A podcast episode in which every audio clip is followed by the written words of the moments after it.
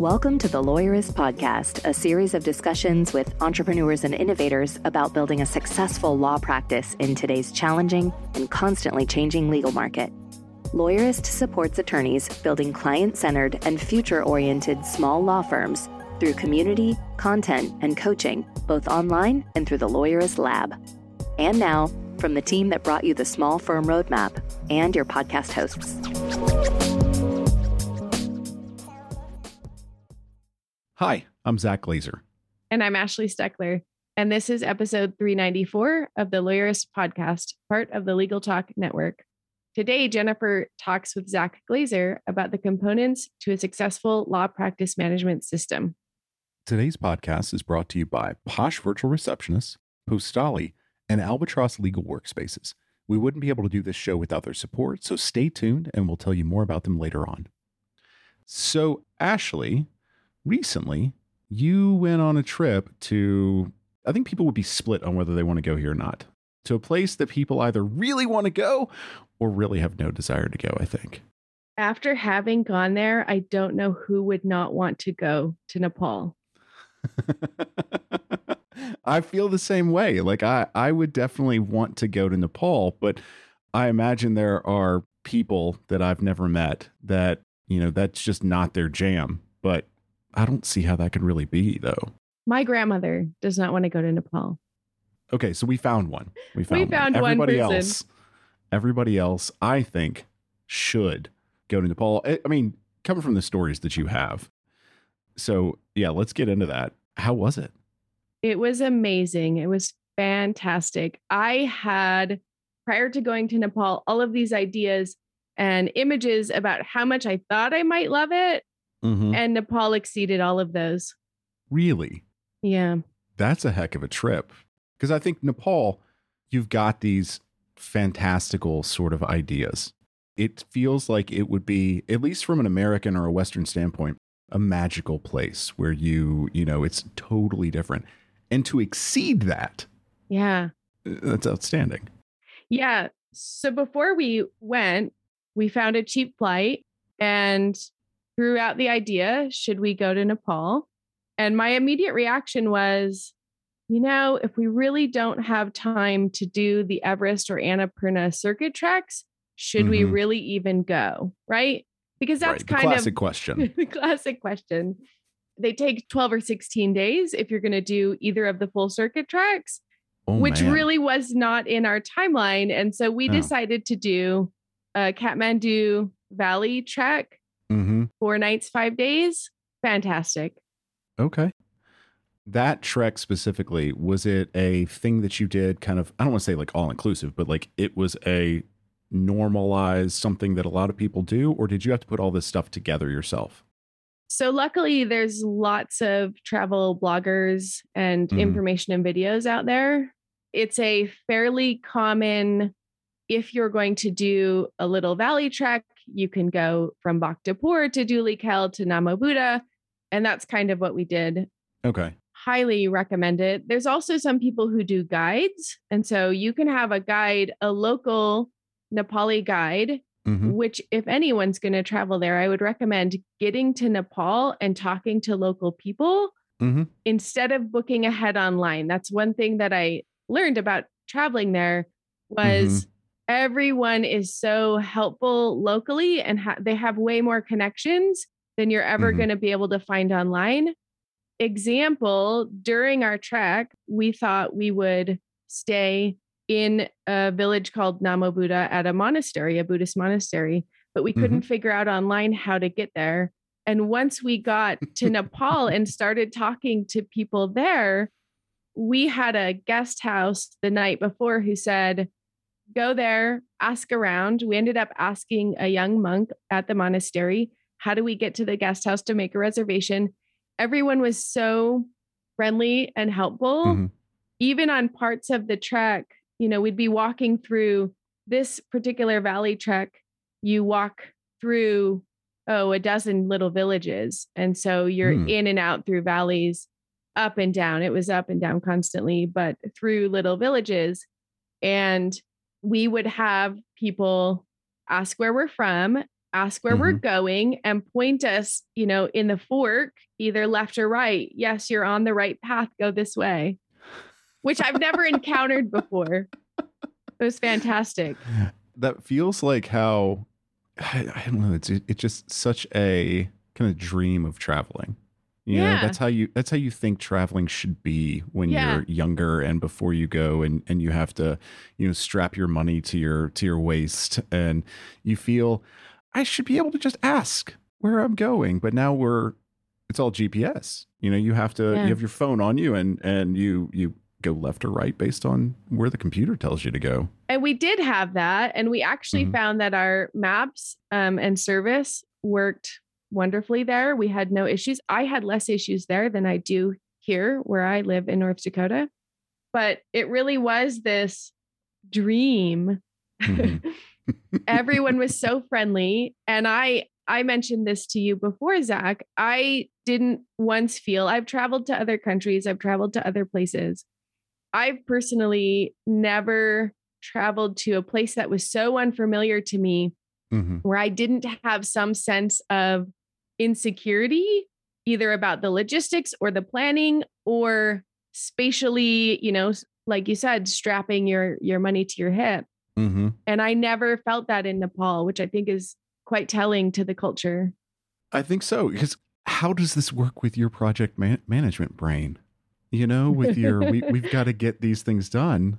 You know, because we've had you on the podcast for for multiple project management things, and Yeah. going in and saying, "I'm just going to let the you know the winds take me," and I have an idea of where I want to go, but I don't know exactly. You know, like all those things. So we, Yeah. were your days planned out, or was it? Ashley on vacation is much more of a go where the day takes me and the wind blows. It's Okay. very different from me nerding out on all the project management stuff, which I actually also really love, right? Right, right. I am totally open to on vacation having this image of the idea of where we might end up. hmm And if we don't, we don't. It's part of the adventure. That is not how we did the recent website launch. No, nor should you. Yeah. That, so just to kind of let people know, that is not how we do project management stuff. No, I'm totally, I'm two different people. When we're Yeah. doing project management stuff, when we're working through a website relaunch, it is meticulous, it is planned out, it is all of the project management rules. But vacation is separate and set aside. And so you can, you know, it's not reality in some sense. yeah. It's nice to be able to separate that because I think that a lot of lawyers, especially, can't turn off Yeah. When they go on vacation. You, still get your phone on you, you still get your tablet or your, your computer. And I think that's one of the things of being able to work remotely. And I, I don't know that you could get too much more remote than Nepal. Being able to work remotely means that a lot of people still do, and they don't shut that off and, and let a different side of them take over. Yeah. And that's one thing, you know, I say it all the time, but I appreciate our team and the systems we have set up so much because I was able to go to Nepal. I was gone for two weeks and we planned ahead of time and we are able to rely on each other for a lot of different Mhm. things. I didn't have to get online. Right. That was the other part of this amazing vacation. I didn't have to get online. to be fair, I cried the whole time you were gone, though. yeah. Uh, but you know, you, you got back, and I nobody told you that until just now. yeah. Everyone pretends like things are fine. Right. Right. Right. Well, now here is Jennifer's conversation with Zack. I'm Zack Glaser, and I am the legal tech advisor here at Lawyerist. And so I spend a lot of my time categorizing legal technology and talking to people about that. And I'm Jennifer Whigham, and I am interviewing you, but I'm also your colleague. And I know you pretty well. Yeah. But I don't actually know your history of practice management systems very well, which is not like a question that just casually comes up. And I'm like, Zack, how is your day? Also, what's your history with practice management systems? Yeah. So I wonder if you want to um, tell the audience a little bit about that. Like, why why are you interested in this? Where did this come from? Why are we talking about this? Yeah. No, I think that's a reasonable question. It's it's a reasonable too good question. No, I, Okay. my history with law practice management systems, and that's you know what we're kind of getting into today, is when I got out of law school in 2011, we didn't really, we were never taught about practice management in general, much less the technology that went along with practice management. So I got out and was expecting to practice using kind of analog style, Yeah. just paper files, file cabinets in the back of the, the office. Growing up, my father always had, you know, a, a back room with tons of files. And so was used to that. Smoky back room. Yes, yeah, it, it was. We we don't know why it was smoky. Yeah, it's just smoky. yeah. Electrical failure. And we, I'll take this this moment to tell everybody to make sure you back up your files, even if they're in physical form like that, just in case your office does get smoky or floody. Yes. But- Bloody. Getting out, I heard of some little like practice management software that was like on premise, things that you would install on your server, and honestly, like fancier offices had that. Yeah. But Right. even in the, I guess it's 11 years now that I've been out, we have gone from kind of that practice management software being a very niche sort of thing, something that people really, really thought long and hard about whether or not they needed, to it's probably one of the first things you should think about when you strike mm-hmm. out on your own after what email style am I going to use? You know, are you going to be an Office 365 person or are you going to be a Gmail person? And then now let's think about some sort of practice management system. And so we've gone from nothing slash on premises systems to most of these are in the cloud. And if they're not in the cloud, they're either very, very specific or they're not really being used very much. Yeah. Well, let's walk it back a second for some people that might not know. What does a practice management system do? What does it encompass? Why is somebody going to use it? That's a fun question. Oh, good. I like to be fun. So I think people conflate practice management systems with matter management or case management. Yes, they systems. do. Yeah. And it's difficult to pull those strands apart. So I, I don't really try to do that very much. Like I'm not gonna I'm not gonna die on this hill. but in reality, or at least in my opinion, a full law practice management system has to do five of eight things. It needs to bring, I don't want to say disparate, but it needs to bring different portions of your practice, of your legal tech stack together. And so there's matter management or case management. There's task and project management, document management, client management. Those are kind of your four core things that pretty much every law practice management system or platform is going to be able to do. And if it doesn't, I don't know that you can call it a law practice management system. But then we have four others, which is document assembly, calendaring, timekeeping and billing, and then accounting. Anything that, in my opinion, that wants to call itself a law practice management system needs to do five of those eight things, at least five of those eight. things. Any five or a specific five? really any five. Okay. And that's where it gets a little tough because you wind Yeah, I up was with going to say, well, you wind up with timekeeping and billing software coming in, and you're like, "Whoa, is this a practice management system?" yeah. It is. And so it's it is gray, but that's what I kind of had to come to because, like I said, a lot of my job is categorizing things, being able to put things in buckets that people understand when they come to the website or when they come to our talks, that they can say, okay, that makes sense in my head. So, could we define a law practice management system differently? Sure. But this is, to me, a really good way, a really solid way, and it gets most of the things that people would kind of anecdotally think of as law practice management software in that category. So, how do they, just to go back to a little bit, because I am psychically predicting what some of our lawyers might ask, is how do they know what the five elements are right for them? So, when they're like, you know, you've just started your firm, you're looking at all these different options for your practice management system, they have the Zack Glaser mantra in their head. Okay, it Mhm. needs at least five. But how do they know which five? I mean, is it, I, tell me. Don't Yeah. let me guess. Don't let me just like keep guessing. We're going to spend the rest of this podcast with Jennifer guessing. just guessing instead of letting you answer the question. Yeah. So the problem that I think a lot of people come to or have when choosing software in general or when trying to design their systems are that they go and find a piece of software and they go, How can I use this? Yeah. And that's the total opposite way that you need to do it. as we say all the time, as has been said many, many times all over the place, start with the end in mind. Figure out what you need your software to do before you even go look for the software. So define your systems. Once you've done that, you're going to be able to see where your processes kind of land. So you're going to need an email system. You're going to have to send email back and forth. True. You're going to have to determine and categorize and, and manage your clients. You're just going to have to. That's going to be part of your processes. And then some of your processes are going to be managing your documents. Some of your processes are going to be managing your matters, managing your time, your tasks, things like that. So once you've listed out your processes, you come in, categorize them, and then that will show you or help show you what piece of software you need to use or what piece of software is good for you. But I will say most people don't start with a clean slate. Yeah. They don't start just saying, okay, well, I'm fresh out of law school. I'm going to go hang up my shingle and I've got money to burn. yeah. so so No. I'm, I'm going to go buy all this stuff. Most of the time, we're working on the car while we're driving down the road. Yeah. So the thing that I usually tell people is the best law practice management system that you can be using is the one that has your crap in it already.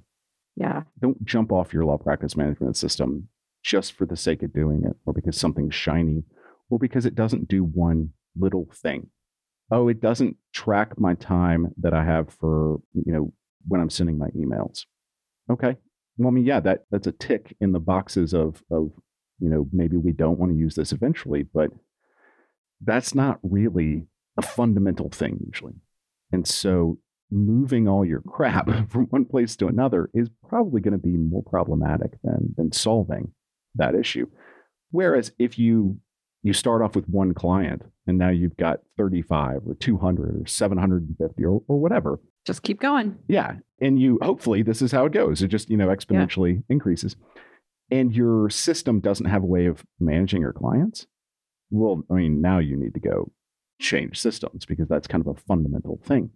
So it needs to manage or handle those fundamental things. And that that's really roundabout way of saying how how one should choose those five things I see what you're saying. So you're because it was a question I was going to ask you. Is there a sunk cost in this where you've had this system for so long and all your stuff is in there and you know it's going to be a pain to switch it. So should you just stay with it? But it sounds like what you're saying is there are situations where, yes, you should stay with it when it's small things mm-hmm. that can be solved.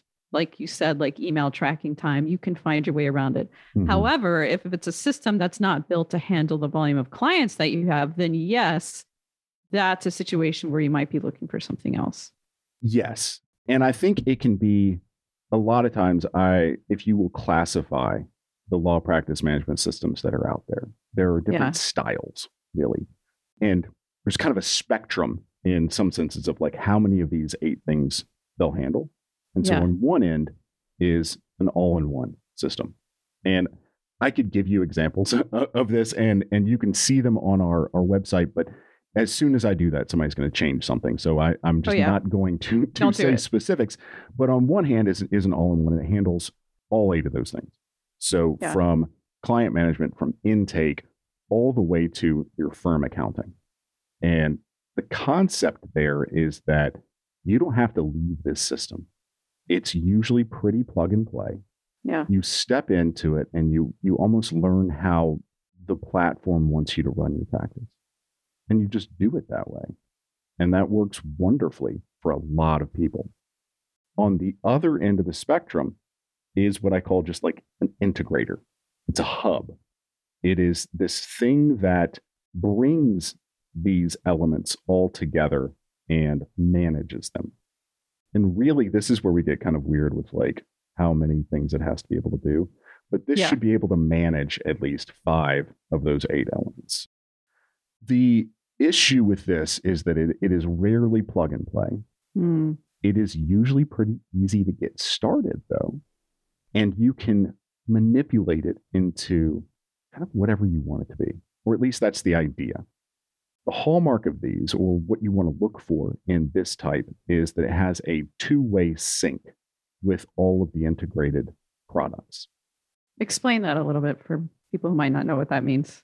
So we get pretty fast and loose with this idea of integrated or synced when we talk about legal tech a lot of times. What I really consider an integration is when both platforms talk back and forth to each other. So you could have something that said, "Hey, we're a we're a phone call tracking system and we integrate with your law practice management system." But really all it does is it pulls in your matter information into the phone call tracking system. Mm, so it's one way. Yeah, that's just one way. That's not really Yeah. helpful. Then the other side is, yeah, they're integrated, but they only bring in the names, let's say, for example. Mm-hmm. Well, that's not a really deep integration. What you what you want to look for is how much information can these two pieces of software share back and forth. That is going to be the hallmark of a really good integrator is one that is able to do that. And what that means practically is that it has a very good API. Yeah. Tell us an API. So, an API is application programming interface. It is a way for these two platforms to talk back and forth with each other. A lot of very good integrators will have what's called an open API, which means that you can use this integration system, this, this API, without really having to kind of talk to the company. So you'll have good documentation, you'll have standard ways of communicating. And that's really what an API is, is it's a standard way of transferring information back and forth between two disparate pieces of software that may or may not use the same underlying languages. Yeah. They're likely not going to use the same underlying data structure, but this allows them to kind of gather information back and forth. And so having a good open API is pretty integral to being on that integrator side. Now, if you're in it, if you're an all-in-one, who cares? True. yeah, I want to be able to to bring in. There's always going to be something missing, so I want to be able to bring something in.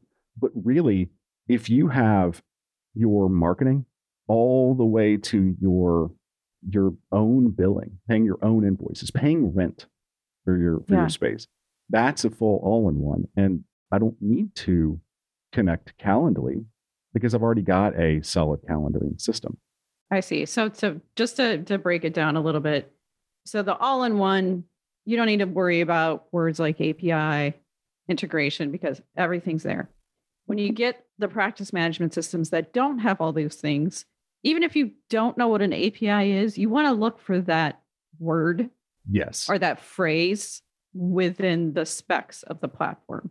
So you don't need to know what it is, but you need to know that that's possible because then that means you can bring in the features that that platform doesn't have. Correct. Did I get that right? Okay. Correct.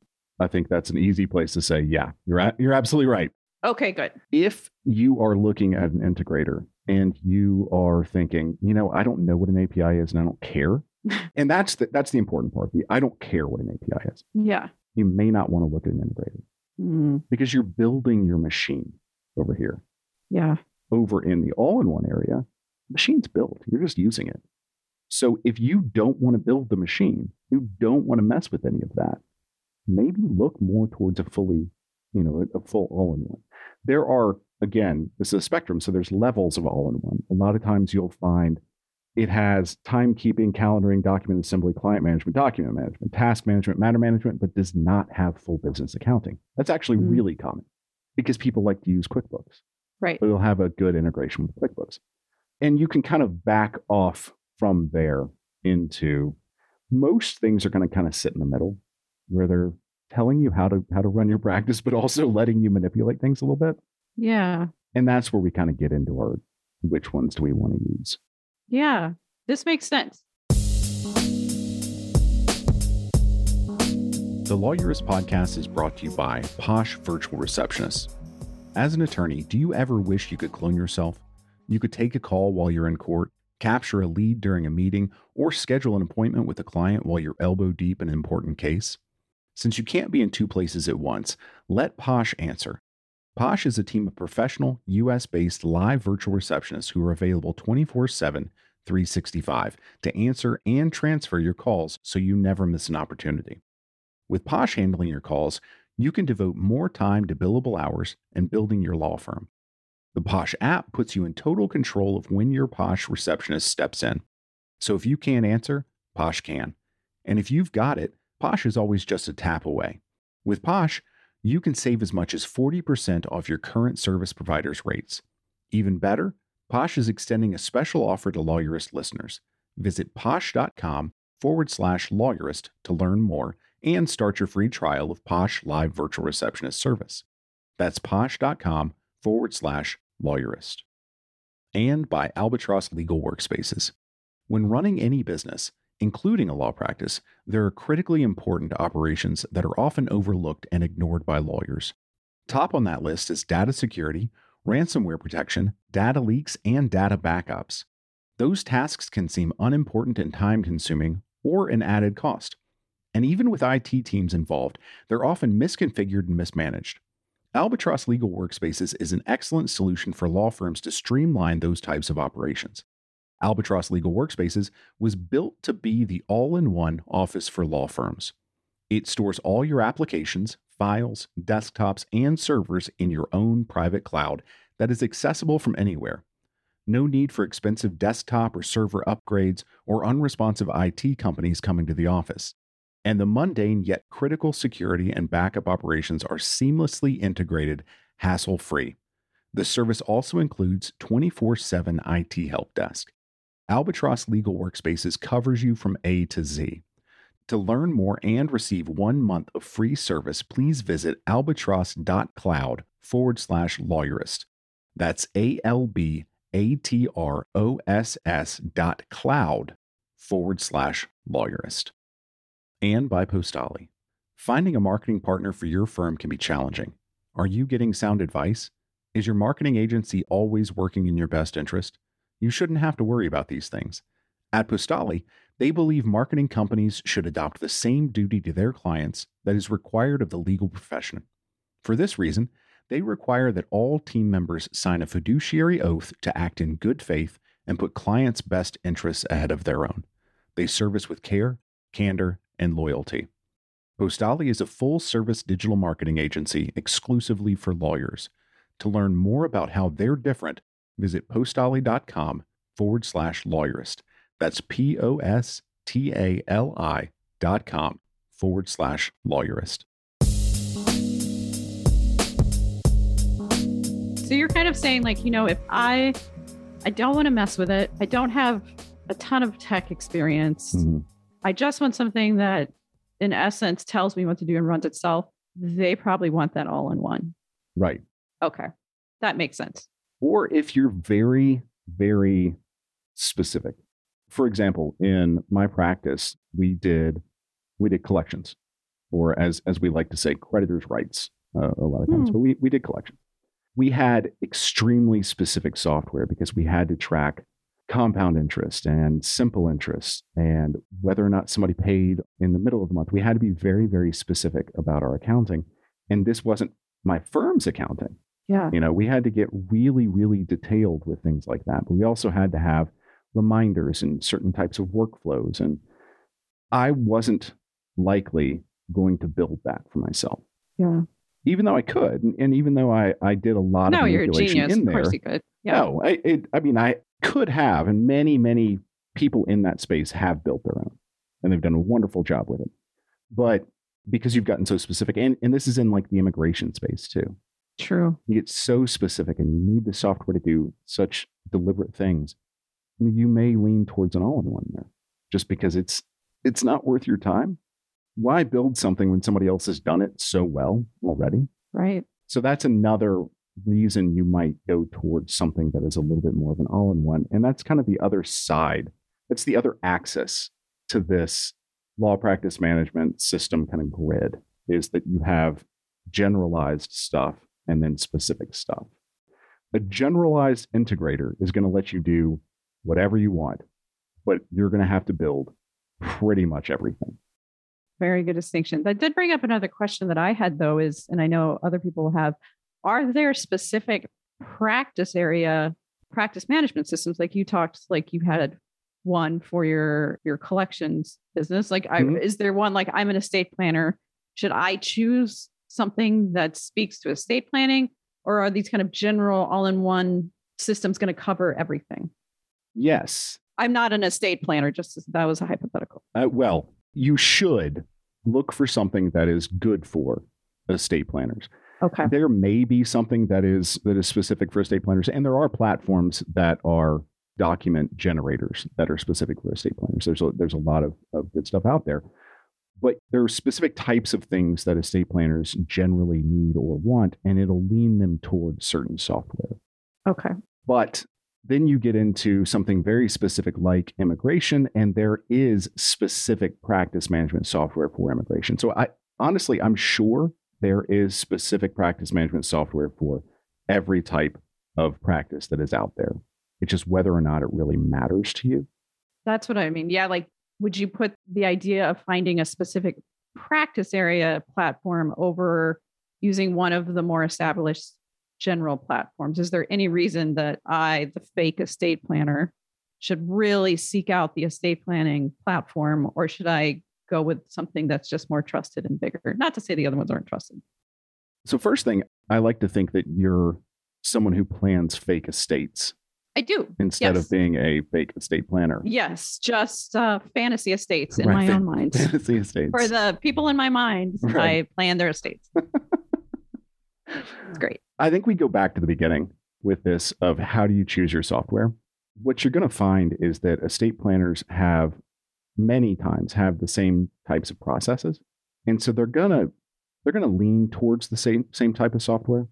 And I say same type of software because I see these structures that estate planners set up and you can kind of move different software in and out of these little areas, but they're still the same type. Yeah. For example, with with estate planning, you're going to have pretty good document automation because it's it's very document heavy. Sure.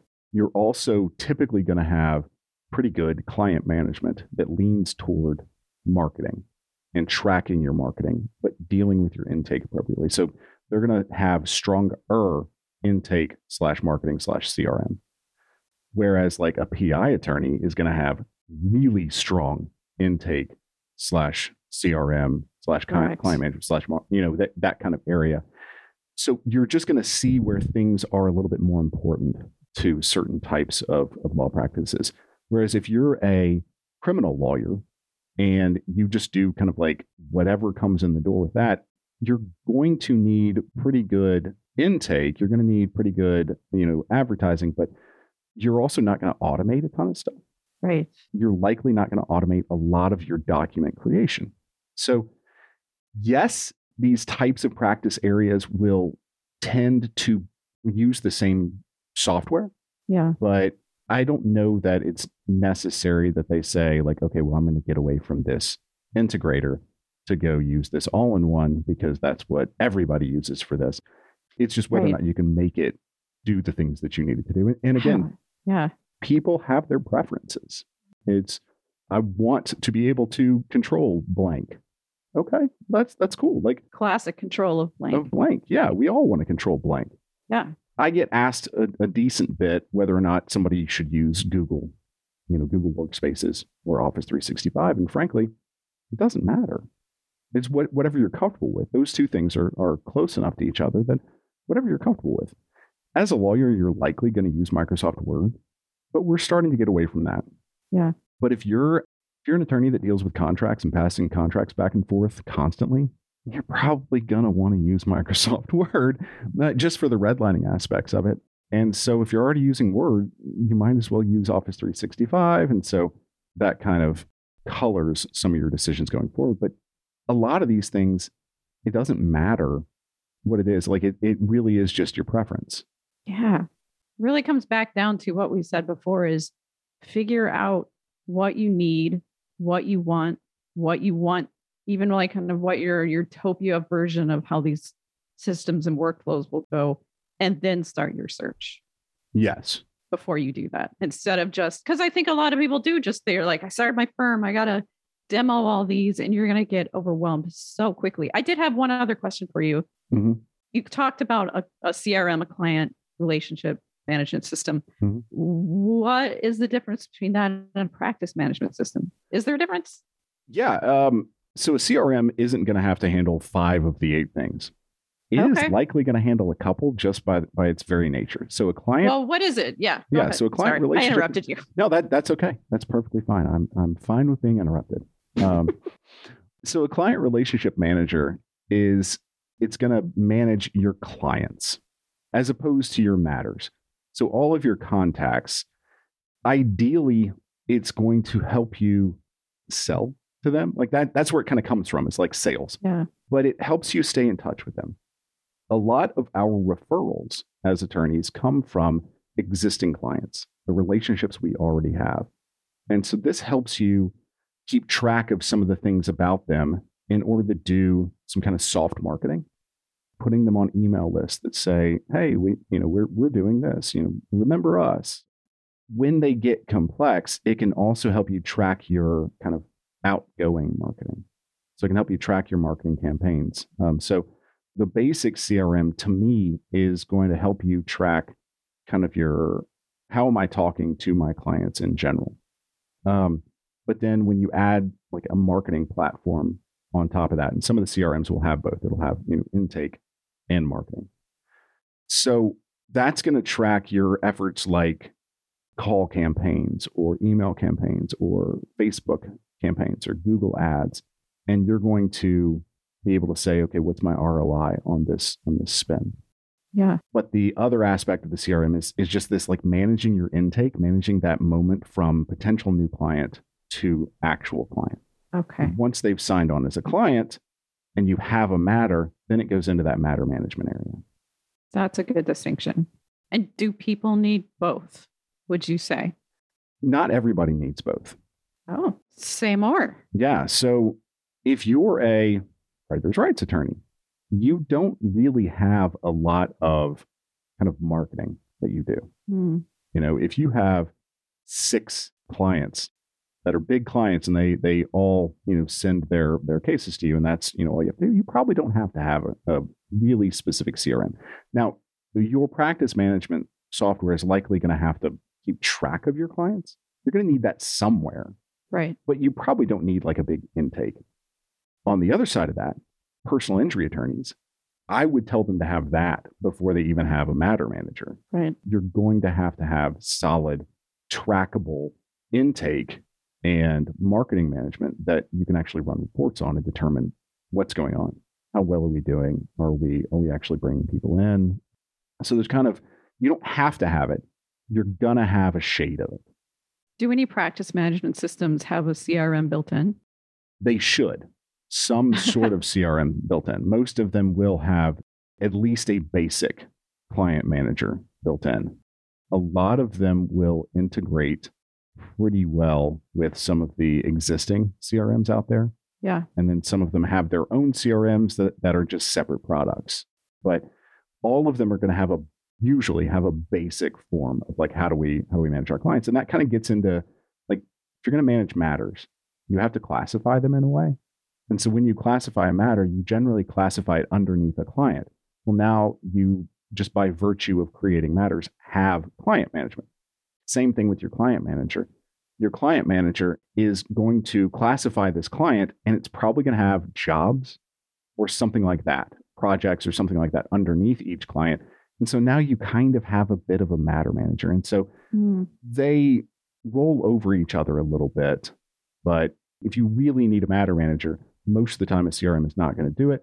And if you really need a CRM, most of the time your standard law practice management system is not going to have that built in unless you have a very, very good or very specific all in one.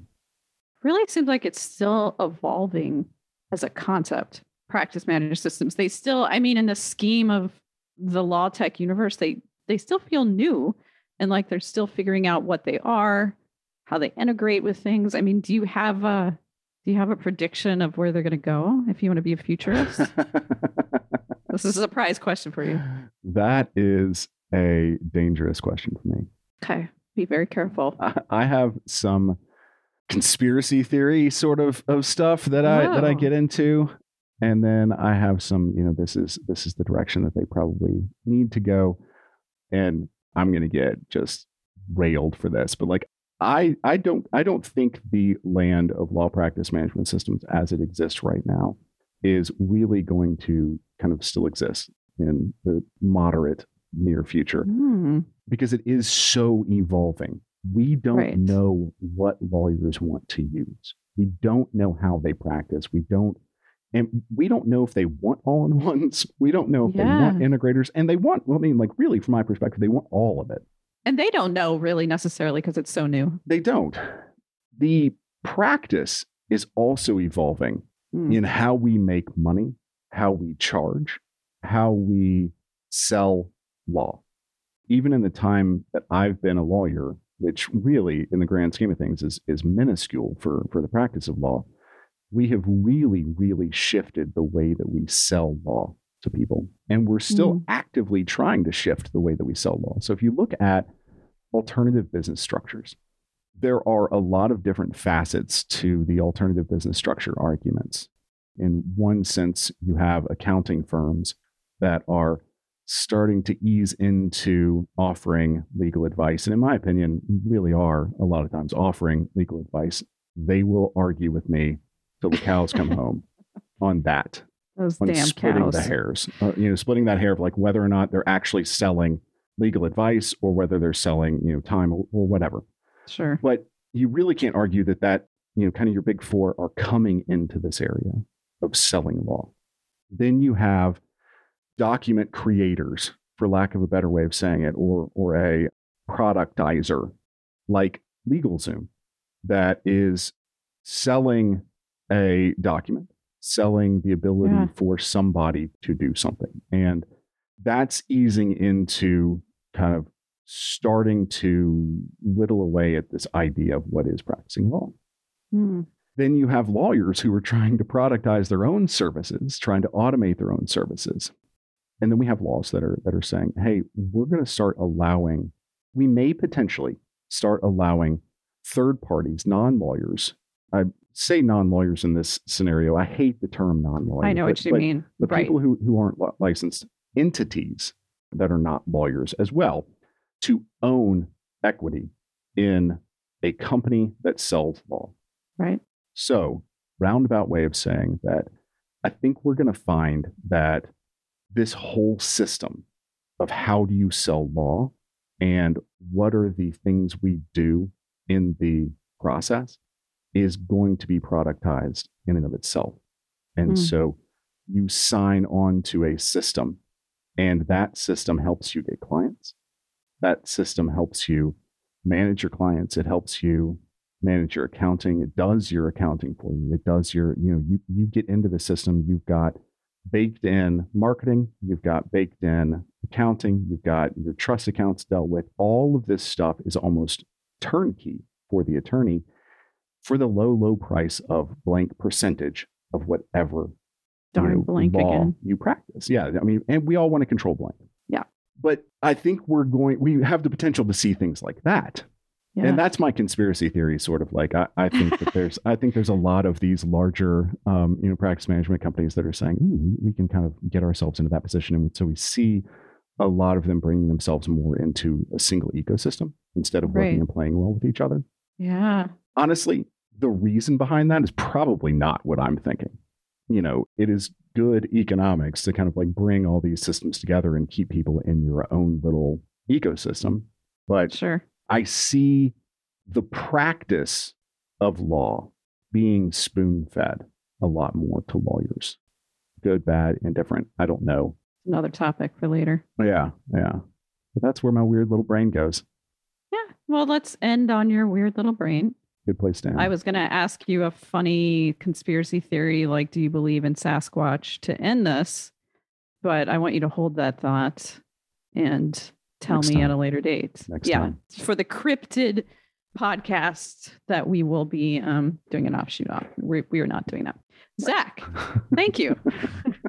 thank you for uh for doing this. You're always a pleasure to talk to, and I I just learned a whole lot. So Same to you. It's always fun. These were were great questions, I think, and I, I hope that other people oh, found them interesting as well. yeah. Well, you always let us know. You know, we you know we want to look on Twitter and see what you're saying. Yep. Say things to us. All right. Good deal. Good to see you. Thanks. Good to see you too. The Lawyerist podcast is edited by Brittany Felix. Are you ready to implement the ideas we discuss here into your practice? Wondering what to do next? Here are your first two steps. First, if you haven't read the Small Firm Roadmap yet, grab the first chapter for free at lawyerist.com forward slash book. Looking for help beyond the book? Let's chat about whether our coaching communities are right for you. Head to lawyerist.com forward slash community forward slash lab to schedule a 10 minute call with our team to learn more. The views expressed by the participants are their own and are not endorsed by Legal Talk Network. Nothing said in this podcast is legal advice for you.